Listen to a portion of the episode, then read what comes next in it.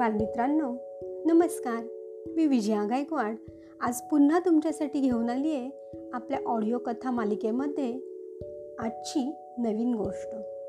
गोष्टीचं नाव आहे सर्व धर्म परिषद. गोष्ट आहे स्वामी विवेकानंद एक आदर्श जीवन या पुस्तकातील. ही आजची जी गोष्ट आहे ती केवळ स्वामीजींच्याच नव्हे तर आपल्या अखिल भारतीयांच्या मनातील अतिशय महत्त्वाची गोष्ट आहे आनंदाची गोष्ट आहे. चला तर मग ऐकूया आजची गोष्ट. अकरा सप्टेंबर अठराशे त्र्याण्णव सोमवार या दिवशी सर्व धर्म परिषदेचे उद्घाटन झाले.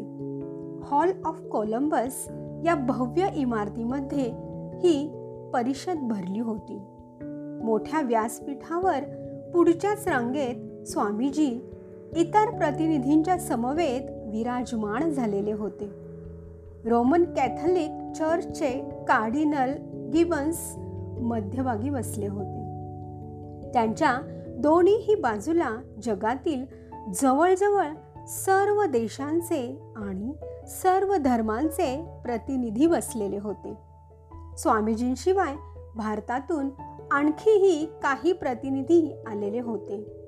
मुजुमदार आणि नगरकर हे ब्राह्मो समाजाचे तर धर्मपाल हे श्रीलंकेकडून बौद्ध धर्माचे प्रतिनिधित्व करणार होते. चक्रवर्ती व श्रीमती बेझंट थिओसॉफीचे विचार मांडणार होते.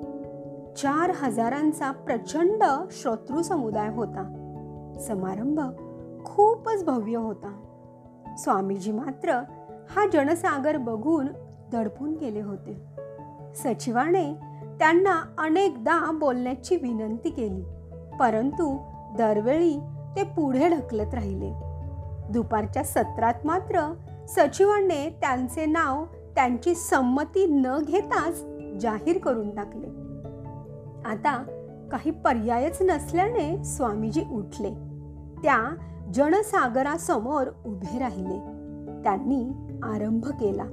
माझ्या अमेरिकन भगिनींनो आणि बंधूंनो. आणि यापुढे ते काही बोलूच शकले नाहीत. कारण त्यांच्या या शब्दांनी श्रोत्यांच्या हृदयालाच थेट स्पर्श केला.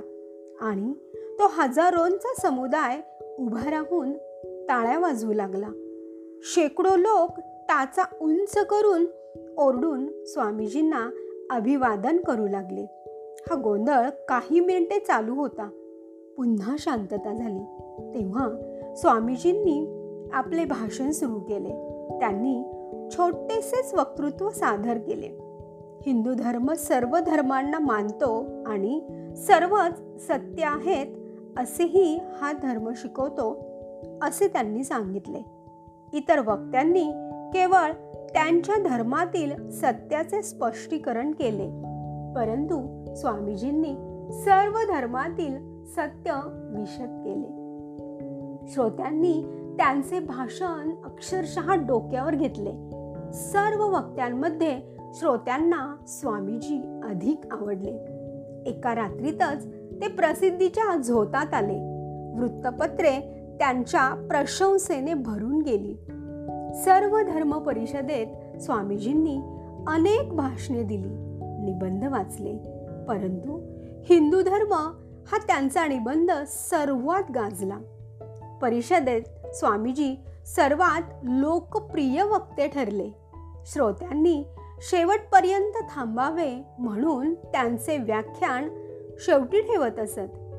कधी कधी खूप श्रोते कंटाळून उठून जाऊ लागत असत.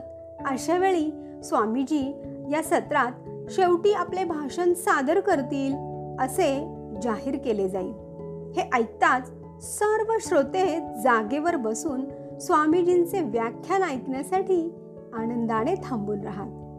शिका शिकागोच्या रस्तोरस्ती स्वामीजींची मोठी मोठी भित्तीचित्रे झळकू लागली. प्रत्येकाच्याच तोंडी त्यांचेच नाव असे. शिकागोमधील या वादळी घटनेचे पडसाद भारतातील वृत्तपत्रांमध्येही उमटले. त्यांच्या यशाबद्दल भारतीय भारतीय लोकांना त्यांचा अत्यंत अभिमान वाटला. वराहनगरमधील त्यांच्या गुरुबंधूंना विवेकानंद म्हणजे त्यांचा नरेन हे जेव्हा कळले तेव्हा त्यांच्या आनंदाला पारावारच राहिला नाही. स्वामीजी मात्र आपल्या गरीब देशबांधवांना अजिबात विसरले नव्हते. त्यांना कोणत्या उपायांनी मदत करता येईल याच गोष्टीचा ते सतत विचार करत असत.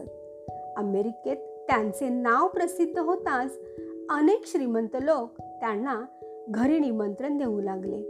परंतु त्यांनी देऊ केलेल्या सुखसुविधांचाही ते उपभोग घेऊ शकत नव्हते. ज्या दिवशी त्यांनी सभा गाजवली त्याच दिवशी रात्री एका श्रीमान गृहस्थाने त्यांना अतिथी म्हणून बोलावले आणि झोपण्यासाठी उंची पलंग व बिछाणा दिला. पण आपल्या देशातील यातनामय दारिद्र्य त्यांना आठवले. ते आठवताच पंग पलंगावरून उठले आणि खाली जमिनीवर जाऊन झोपले. तर बालमित्रांनो असा होता हा आजचा आनंदाचा क्षण. स्वामी विवेकानंदांनी शिकागो येथील या सर्व धर्म परिषदेमध्ये आपल्या भारताचे प्रतिनिधित्व केले. आणि माझ्या बंधू भगिनींनं या शब्दांनीच सर्वांच्या हृदयावरती आपले नाव कोरले. या पुढील कथेचा भाग बघूया. उद्याच्या भागात. धन्यवाद.